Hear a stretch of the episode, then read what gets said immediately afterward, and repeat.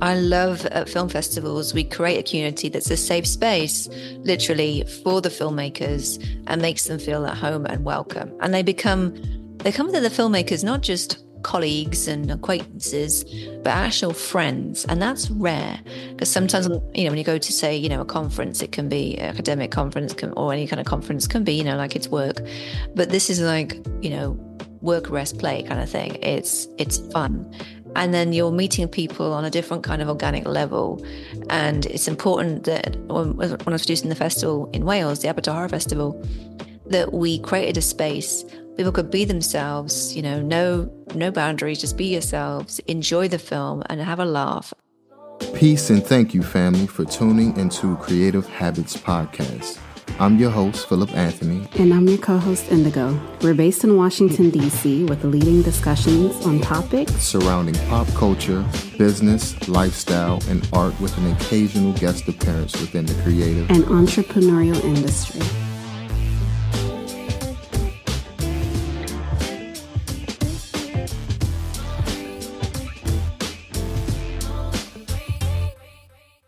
What's up, beautiful people? We have a very special guest today. Um, she is an award winning film festival strategist, the founder of uh, The Film Doctor, whose team has nurtured hundreds of filmmakers, helping them with win awards, garner industry interest, and secure screenings at top film festivals around the world.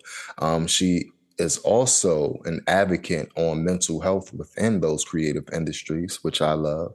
Let's all say hello to Re- Dr. Rebekah Louise Smith. Louisa Smith, excuse me. Hi. hello.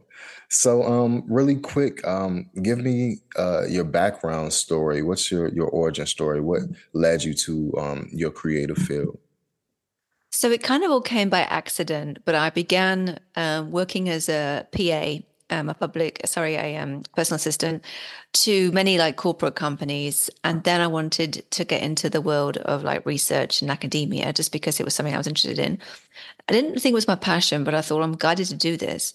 And then when I moved to Wales in Aberystwyth, which is in the UK, um, I was asked to co produce a horror film festival. I was doing my PhD at the time, and that was actually a lonely, isolating process. There was a good support network, but it was, you know, the kind of job where it is a bit isolating. And mm. he said to come and help out and produce a film festival. And I was like, well, that sounds like fun, you know, people and communal. And that hobby was actually my true calling. And I realized this is what I'm meant to be doing. I'm meant to be producing film festivals. And I loved the whole process of programming and creating the whole festival vibe and putting it together with the team. But also, um, what I loved most was figuring out with filmmakers what they liked and disliked about festivals. And they all said, We love festivals. They're great. But the issue is we don't know who to ask and to turn to to help get our films into festivals, which is heaven for the best and see what happens and we submit and throw it out in the wind. There's no guidance anywhere. Mm-hmm. And I was like, oh. So I thought, well, I can do this because I really have this. This definitely is my gift. What I'm born to do is work in the world of festivals and this part of distribution in the film industry. And then in 2010, I set my company up, the Film Festival Doctor, and then it grew to where we are now. So, and it was teamwork, dedication, and commitment and discipline. Um, but it was what I was meant to do is was being the creative field and not academia. Mm. So, what was it like? What was the uh, particular instance where you say, "Okay, this is for me"? What was what was it like working with your first client, or like what was that process? It kind of like when I began the film festival work, I kind of came alive. When I was mm. doing the PhD and the research, you know, it was interesting and it was, but it wasn't quite like I was being myself. And then when I began to do the producing, uh, sorry, producing the festival, I began to get really excited when a film would come our way and we watch the film and then start analyzing it to maybe potentially program. Then we'd have to like, you know, boil that program down from all these short films to like a, a really short program to what we had to like chop off films we wanted, look after filmmakers and just, you know, everyone to get like the vibe of the festival and discover these, this new talent. Mm. Um, and that's when I thought this is, this is what I should be doing, like championing this talent, being a cheerleader, cheerleader for them, but also just helping more people get their films into festivals and seen, you know, far and wide. Um, so that was the moment. Was it actually was during the first like first few days of the festival, I was like, ooh, I feel like I'm now myself. I'm in my own skin than mm-hmm. I am mm-hmm. being somebody that I don't want to be in academia. Out of all the um, films that you've help produce uh help produce um with the festivals do you have any um specific films that is your favorite like you watched and was like wow this is a, an amazing film I think the one I'm probably like really well, I'm proud of every single film I work on. All of my clients are really happy with the results we get and how they travel on the circuit. But the one that I have a bit of a, a soft spot for is called The Cunning Man. Mm. And The Cunning Man was not originally supposed to go on the festival circuit. It was a really nice story how it all came together. They made it as part of a 48 hour film challenge um, for filming for two days on an Arri Alexa camera, which is a really big, you know, like state of the art camera. Mm-hmm. And they had time to do the edit, but they, you know, they won. They, they won that prize. And then I thought, have you done film festivals with this? And they were like, well, we haven't thought about film festivals, like an afterthought. And I was like, oh, so we haven't got any goals for it. It's just, you know, get out there, I suppose. And that little little gem, it was BAFTA longlisted. It did about 70 festivals, got like 14, 15 awards. Mm. Um, and it did like loads of top tier Oscar qualified BAFTA festivals, the whole lot. And it was incredible. And it went from like, you know, it was the kind of like not saving it, it was more just me saying like you definitely need to do festivals let's get it out there because this can do a lot for you in the career in your film and get mm. this film seen and, and, this brand and they were like, oh, okay. You know, they were just totally like no attachment to a festivals at all. But it was so good, you know, seeing it get so much success and deservedly so. And then helping the filmmakers just get new connections and make their new film through just all by kind of accident. mm-hmm, so it's nice mm-hmm. when that like takes a different turn. I was there to say, let's do it in this direction. And I know we can get something. Then we get a lot more than what we anticipated. Mm, I love that. Um, when producing, um, different events and making films, um, there's a lot of moving parts to yes. it. Um, how important is uh, community for you when it comes to, um, you know, making a great film festival or finding different um, filmmakers to show their work? Like, how important is community for you? Really important. I love at film festivals, we create a community that's a safe space, literally, for the filmmakers and makes them feel at home and welcome. And they become, mm-hmm. they come to the filmmakers not just colleagues and acquaintances, but actual friends. And that's rare because sometimes, mm-hmm. you know, when you go to say, you know, a conference, it can be academic conference can, or any kind of conference can be, you know, like it's work. But this is like, you know, work, rest, play kind of thing. It's, mm-hmm. it's fun and then you're meeting people on a different kind of organic level. And it's important that when, when I was producing the festival in Wales, the Horror Festival, that we created a space people could be themselves, you know, no no boundaries, just be yourselves, enjoy the film and have a laugh. And our energy was really high vibration. Everyone mm-hmm. else kind of followed suit with us and we'd, you know, have fun and, and maybe we'll make sure that it was get fed and you know, just have a laugh and just make it, you know, like a home from home, I kind of think. Mm. I call. I call community actually home from home. Uh, there are festivals where it's not like any kind of, you know, hokey pokiness or bit stiff.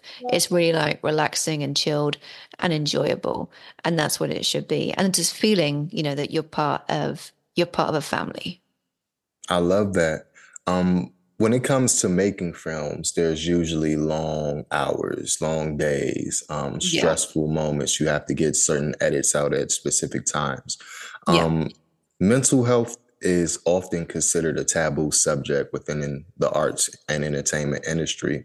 Um, how did you um, develop your your your entrepreneurship within the mental health industry, and how does that correlate with um, uh, the arts and film?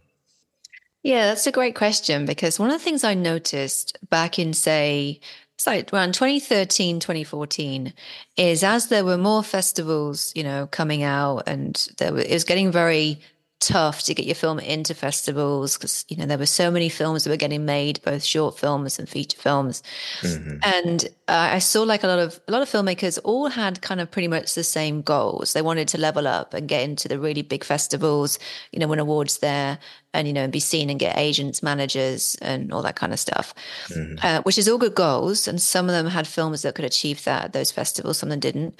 But one thing i did notice was a common thing was when they didn't get into those festivals even if they had a film that could or if it couldn't there would be you know there'd be quite a lot of stress and it would take its toll on them mentally. You know they and not as someone have a breakdown but someone just be very very upset and I said, well, why are you so upset about this? You know, the next film can, you know, this is, this is these are giving you good feedback here for the next film, how to make it and, and what to do.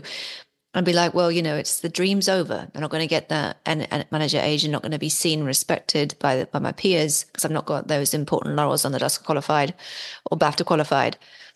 And I said, well, that's not the end of it. You know, I think it's important now that we find out ways to remove attachment to a certain outcome and mm. also um, remove the stress and pressure uh, or peer pressure that you're feeling. So all these little things came out the woodwork. With the festival rejection letter would come in, some would take it okay, but some wouldn't. And I'd see the pattern of it being, you know, this attachment to the dream gone. So I noticed that this was actually a big thing, and festivals were not the the causes; they were just triggering these. Mm-hmm. Um, these points and, and, these parts of the filmmakers.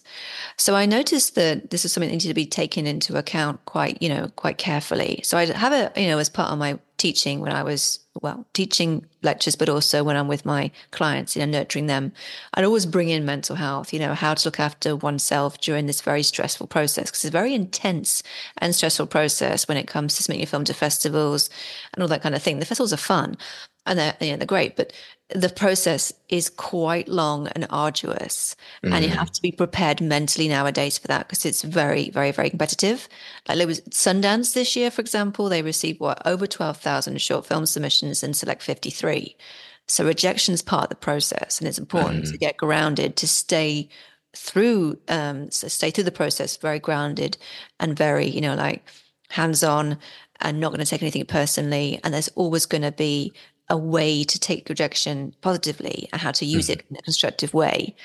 So then built up this little toolbox for filmmakers that then led eventually to the publishing of my book um, this year, in fact, um, which was quite serendipitous because it'd been in the works for a long time. Mm-hmm. I was just mm. trying to find the right kind of way to put it in in the um, in the industry, and it was kind of like the good timing was now because it's been a long time for me to put this together and put this toolbox together of resources to help filmmakers, you know, get get grounded and, and to stay strong during this process. Also, I think in terms of timing it feels more important now to release it since we've gone through the pandemic where mental health was a really big issue and people realized that they had to take care of mm. mental health more during the lockdowns. Yeah, absolutely. And uh, what's the name of your book, by the way? It's called Film Festivals and Looking After Your Mental Health. Mm, okay, okay. And that can be purchased on Amazon or your website uh, specifically? Yeah, it's on my website. So I made it a free resource. I wanted to make it free because I mean it's a, it's a nice little ebook. But I wanted to make it free because everyone, every filmmaker needs this book, and also people mm-hmm. in other industries besides film could use this too because the toolbox in there can be applied to any industry, really, not just film. But obviously, mm-hmm. because in the context of what happens when you get a rejection letter and how to cope with that. Um, so it's a free resource, free to download for all filmmakers and other people mm-hmm. um, all over the world. Um, you touched on it uh, just a little bit, but as we know, with making films, whether you're a director or trying to uh, produce for film festivals, or if you're an actor, um, rejection is really common. Um, what advice would you give anyone, period, um, on how to deal with rejection and how um, how to make not take it so personally when you're trying to pursue that mm-hmm. goal? Mm-hmm. That's a great question because the key thing to do is to see rejection as always positive, and all you need to do is just keep tweaking things to get the goal achieved. So, mm-hmm. for example, you know, say you didn't get um, the, the, promotion, uh, somebody else got it. So it's a case of maybe asking them for constructive feedback on what were the parts that need improvement, and then to work on those. And the mm-hmm. way you mm-hmm. can work on them is to take courses, um, learn things online um, that could be, you know, to fill the gaps to then just be more stronger for the next, you know, promotion or presentation or whatever it might be, where the context is, and mm-hmm. take it as like, okay, that was useful because I learned from that. That was really useful for me. Now I know what I can do to keep, you know, tweaking my craft to get where I want to be. Um, also, uh, with rejection, is I would also see it as a good thing to really refine your goals. So it could be like, for example, when a filmmaker doesn't get the top tier festivals, say like the Oscar qualified festivals and the big ones, mm-hmm. Mm-hmm. it's like, okay, it's showing us here that the film is going to be better received elsewhere. So we can look into, say, festivals which could be like British Film Award qualifying, which is still reputable. And you can then you say you're BIFA qualified and you mm-hmm. have your film in BIFA qualified festivals. Although it needs to really home in on your niches. You, for example, if you have a film that's a really good like horror film, it's not going to break out of the horror film niche, but can still do well within that niche. Let's tap into that abundance in that niche and mm-hmm. let's get it seen there. That kind of thing. So it's changing direction. So just refining the goals, knowing what you want and what you can do with this film and how to achieve those goals in a different way, going down different kind of festival route in this case. They're my two kind of key things. And also thirdly, I'd say would be once you know what your new goals are and you've had your feedback and you feel like you can really now just improve a bit more and fine and tweak is put that all on a vision board. mm-hmm, um, mm-hmm. That's important because vision boards actually back in the day were kind of seen as like fun and they are fun to make, but they're actually also a very useful business and personal tool. If you look at a vision board each day and you put on there images that you're drawn to with the right kind of manifestations or affirmations and affirming what you want and what your goals are, in other words, put the words image together. Look at it every day, like twice a day, even on your phone or in front of you, wherever it might be, or on an app, whatever it's going to be. It mm-hmm. just trains your brain to think more positively and to stay grounded and to think that these are within reach. These images are going to be within reach or become my reality very soon because I feel like I'm ready now to get them and it'll just be a matter of time. Mm, I love that. I love that. Um, for me personally, what helps me stay level and, you know, maneuver through my mental health is is working out or um, reading yeah. books. Um, what are I'm pretty sure you're a very busy woman. What are some things you do to take some time for yourself just to keep yourself level and help your mental health? Yeah.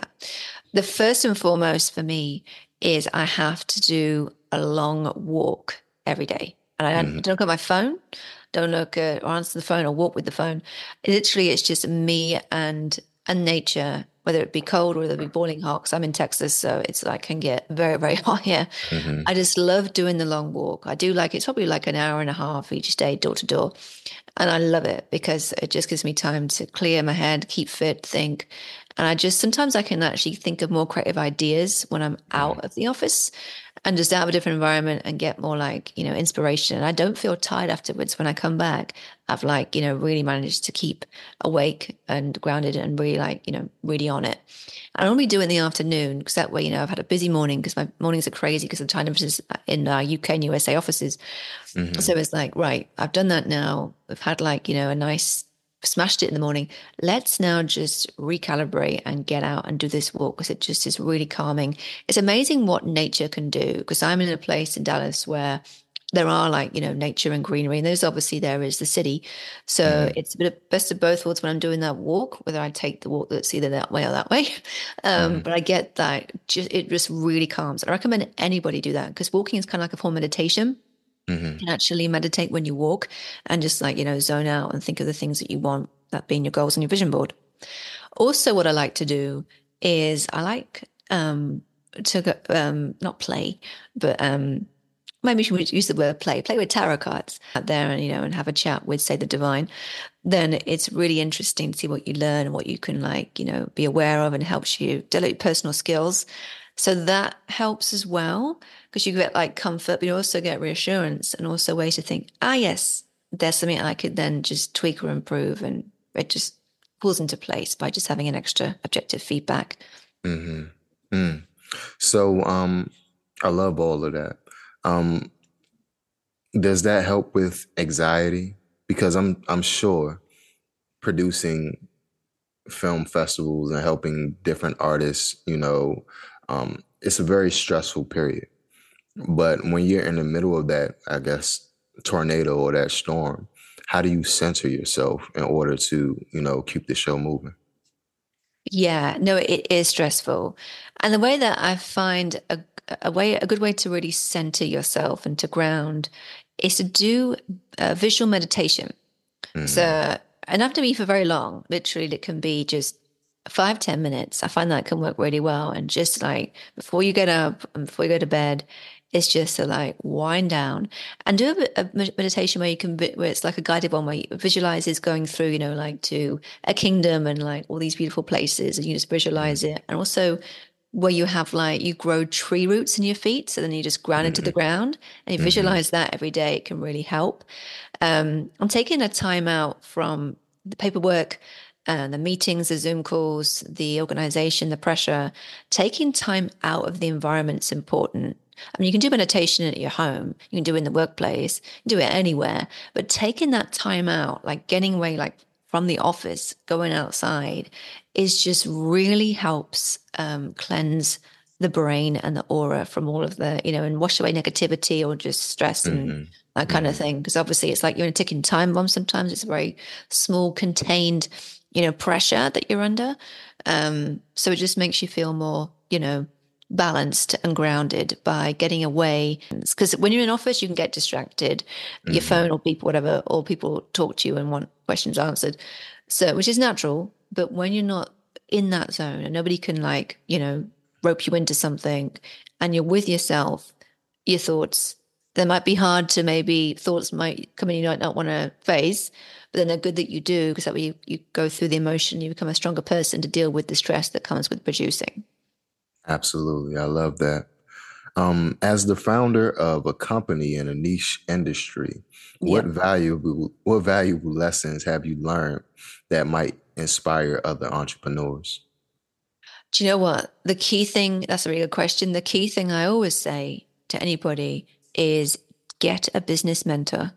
Mm-hmm. And then you mm-hmm. can, you know, I spent probably a good few years, like, you know, not really having the best back end or system in place. And when I learned what those systems were, the business became a dream to run because everything was organized. There was no, there's no like major, like, I mean, it was organized, but it wasn't to the point where it should have been in the way that business systems are and funnels. And when I learned that, it was a dream. And the two people that I worked with that helped me a lot was Jolanda Miliotto, they're UK based, and Edward J. Smith, also UK based. Um, they were just brilliant because they just made all the stuff that I was, you know, not understanding or doing right simple, you know, layman's mm-hmm. terms. Mm-hmm. Um, but when you people understand, when you understand the basics, and when you're told what the basics are, is really helpful because then you're like, oh, that's quite simple, you know, and you've explained it in a simple way and you've given all the sheets to do it and you put a system in place. It's really, really easy. And it becomes a joy then to run the business because you're not like, you know, things aren't missing or going through the cracks because mm-hmm. the cracks are all sealed up with a tight infrastructure. So it's really important to get a business coach that can guide you and answer your questions and teach you how to build it, the building blocks to then just run away with it and let it grow. Yes. Um, do you have any suggestions on a entrepreneur or a filmmaker that's first starting out? Um, do you have any suggestions on how to build an audience or build a following around um, that specific idea or whatever you're trying to produce or put out to the world? Yeah, it's really important with it in the context of film um, to be very active and have a presence and frequently post on Instagram. Mm-hmm. So back in the day, uh, when I first started this company up in 2010, I kind of like 2009, the idea planted, but in 2010, when it was all kind of like the, the soft launch occurred, all we had to research was Google. I remember mm. when, when me and my friend um, who was at the festival, I met him at the festival, Colin, I told him about this idea and he was like, Oh, let's go on Google. Let's see what's on Google. It was a big thing, you know, because mm-hmm. by that, you know, you had Facebook and LinkedIn and Twitter before it became X. um, you had those, but they were more like not really used for businesses. It was more for personal things. You know, Facebook was the time when it had that thing on Facebook where it said your status, like Rebekah is, you know, having a cup of tea or something. Mm-hmm, it was mm-hmm, that mm-hmm. time before it changed, became more advanced. And then we found ways to use, you know, for a business, Facebook, LinkedIn, Instagram, and Pinterest, etc. But Instagram is a very visual medium, and film is a very visual medium.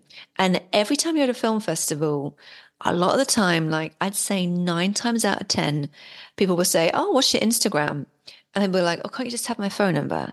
But it needs to be like to build a no like trust and to see what you're doing and to, you know, like get on people's radars and build a brand up and, and get more exposure is to have a very good Instagram page that shows what you're doing.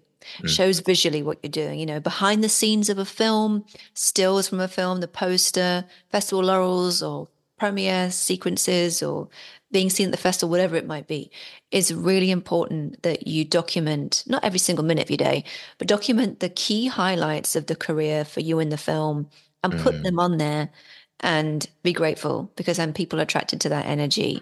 And it's important to have it on Instagram because it's the most kind of probably is nowadays the most widely used platform for filmmakers.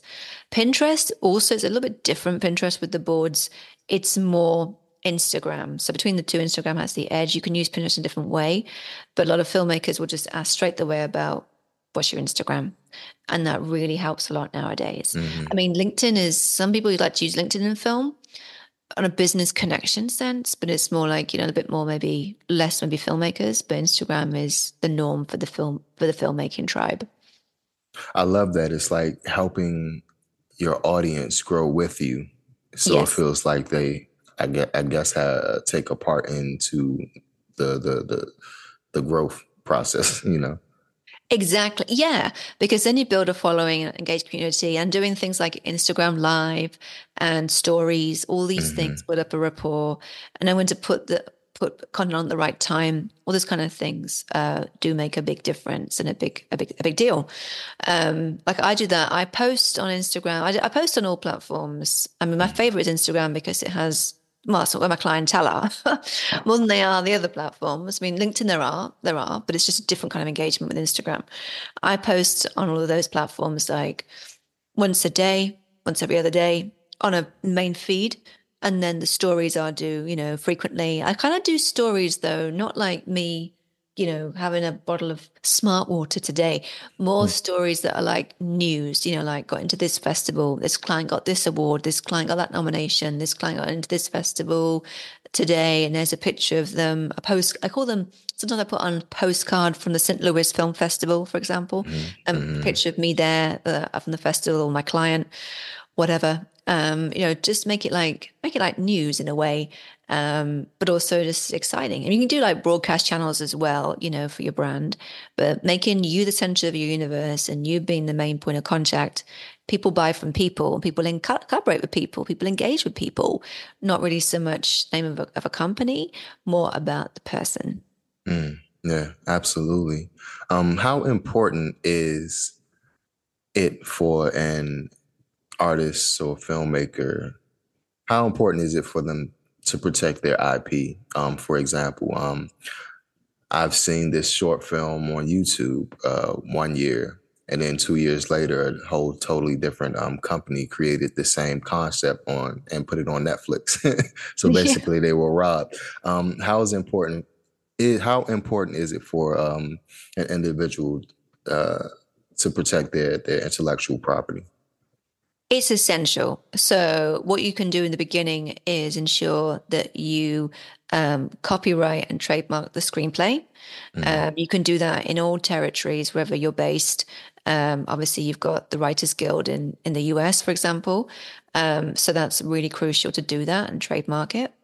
Um, and the other thing I recommend as well is when the film is finished to make sure that you, when you do the whole production, when you've got the funds raised, you're going to make the film, create a separate LLC, which is the LLC just for the film. So if your company is mm-hmm. called, you know, um, Rebekah Smith Productions, and then you're going to make a film called um, Stardust, and uh, mm-hmm. let's pretend, then make an LLC for Stardust LLC. So it's its own entity, has its own company, its own protection is most important. Mm-hmm. Mm, I love that. Um, really quick, what was the transition from um, the UK to the States like? How was that for you? It was, it would have been easy, but it was one of the biggest challenges of my whole life. And I'm still recovering a little bit from it now. Hmm. So my visa my work visa was approved during COVID, like literally in April 2020, and mm. the best timing. Um, and then it took a while to um, to figure out how to get into the US during COVID because there was no end in sight, you know, when it was going to the pandemic was going to be over. So I had a lawyer come on board who gave me advice that wasn't um, the right advice. And I had a lot of problems with immigration when I went to LAX airport and didn't end well. So mm. I had to go back to Mexico City where I was staying, um, doing the quarantine for much longer, about, about seven months.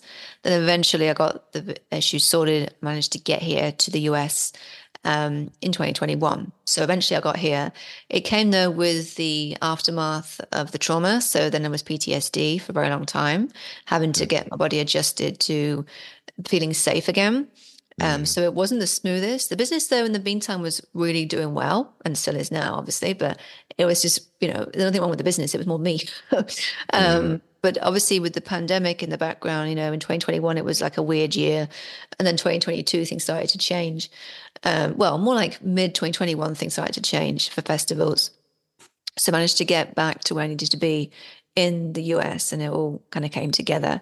It was mm. just not very smooth, but I learned a lot from that. Um, which actually helped create a very authentic book that I've just published, the Film Festival Mental Look After Your Mental Health book, because mm-hmm. it just felt more real having to deal with mental health issues more than I would ever before. Mm. I love that the the pandemic was a very tragic time, but it was insightful as well because it made yeah. a lot of people um, look inwardly, you know, yes. and self reflect, which could be a benefit or a detriment depending on if you have someone to talk to or not you know? Exactly. but um it helped me out a lot too because we're yeah. wake wash work wake wash work you know? You never really get time to look within yourself because you're so busy. So yep. i guess it was um a fortunate time for some people as well. Exactly. You know it was. So i learned like a lot from that and it was you know one thing you just you just could not you just so everything was uncertain like mm-hmm. you couldn't really plan anything because things changed every day. I mean, when I left the UK in 20, it was in December 2020 when I left the UK. That was like three years ago. Um, it was, it was insane because mm. it was, you know, like all these weird rules in the UK, but they weren't applied to other parts of the world. So when I went to Mexico, it was very different. I was like, oh, compared to how strict it was in the UK. Mm. Um, and then the UK became more, became more lenient, but it was strict in other parts of the US. And it was very fragmented. So you just had to like just work around, just do it on day by day basis, really, and work around each country and plan ahead in a different way and having to do things you probably wouldn't want to do, you know, really allow yourself to relinquish control and accept what you're given, how to take that in a way which is full of gratitude. Absolutely. Um, we only have a few minutes left. Um, how would you like the film industry? How would you like to see the film industry progress with a more positive influence for mental health? Like, um, what is your vision for that? I'd like mental health to become like an integral part of making a film and distributing a film and promoting a film. Absolutely. Mm-hmm. I think it needs to flag up maybe on a film set to really bring in perhaps meditation techniques. So one of the girls I interview, or she's a filmmaker, sorry, one of the filmmakers interview in my book um, she is a meditation teacher and a filmmaker, and she mm. brings that practice onto a set, which obviously can be full of tension and stress, anxiety, and you know, and pressure and all that kind of stuff that comes with filmmaking. And she brings that in to a film set. And I said more people should be doing this because you know it creates a very safe environment, but also a very appreciative community because you're all you know calmer. You've got to do a hard day's work, but it's calmer, you know, to where it can go. So mm. when you've got the strength to inside you to deal with what what's thrown at you in a film set, then that is an integral part. Some people do do it, but it's not like common practice. And they're saying like one of what my main vision and goal is um, for the in terms of film festivals is the way that I practice uh, creating a festival strategy is to integrate two things. One, the right kinds of festivals to submit my clients' films to, the key mm. thing, and secondly, giving them that toolbox, helping them prepare for what's ahead of them and how to stay grounded during a very intense and, you know, life changing process and how to go with the flow and not take anything personally. I love that. And um, I just want to piggyback on that. Um, here in the States, we have a, um, when you're in uh, grade school, uh, kindergarten, in the middle of the day, we take naps. I think we should go back to doing that, yeah. even as an adult. A, a 20, 30 minute nap, it makes me feel a lot better. yeah, like a like a siesta or like yeah, like just uh, mm-hmm, mm-hmm. rest, uh, factoring in rest. So yeah, a rest time. You know, when they say like a rest stop, literally a rest stop. Absolutely. Um, looking back at your journey, what advice would you give your younger self regarding um, your career and mental health and navigating it all? Um, always ask for help. Don't try and think you can do it all by yourself. And that goes to delegating to your staff, hire more staff to help you build the business, make it grow by delegating which is possible. Um, you know, look into properly into mental health and how to how to manage your emotions. And uh, your business coaches and all those kind of people are very important. You love that. Well, Miss Smith, um, I appreciate you taking the time out. I love your initiative. I love that um, you found uh, you found your purpose within your career. Thank you. No problem. So, um, that's the end of the episode, everyone. We had a very insightful and special guest today. Um, once everything is done and edited, we'll reach out to your agent and send all the, the, the copies and everything, let you know when it airs. Brilliant. That's great. Thank you very much. It was really nice. I really enjoyed it.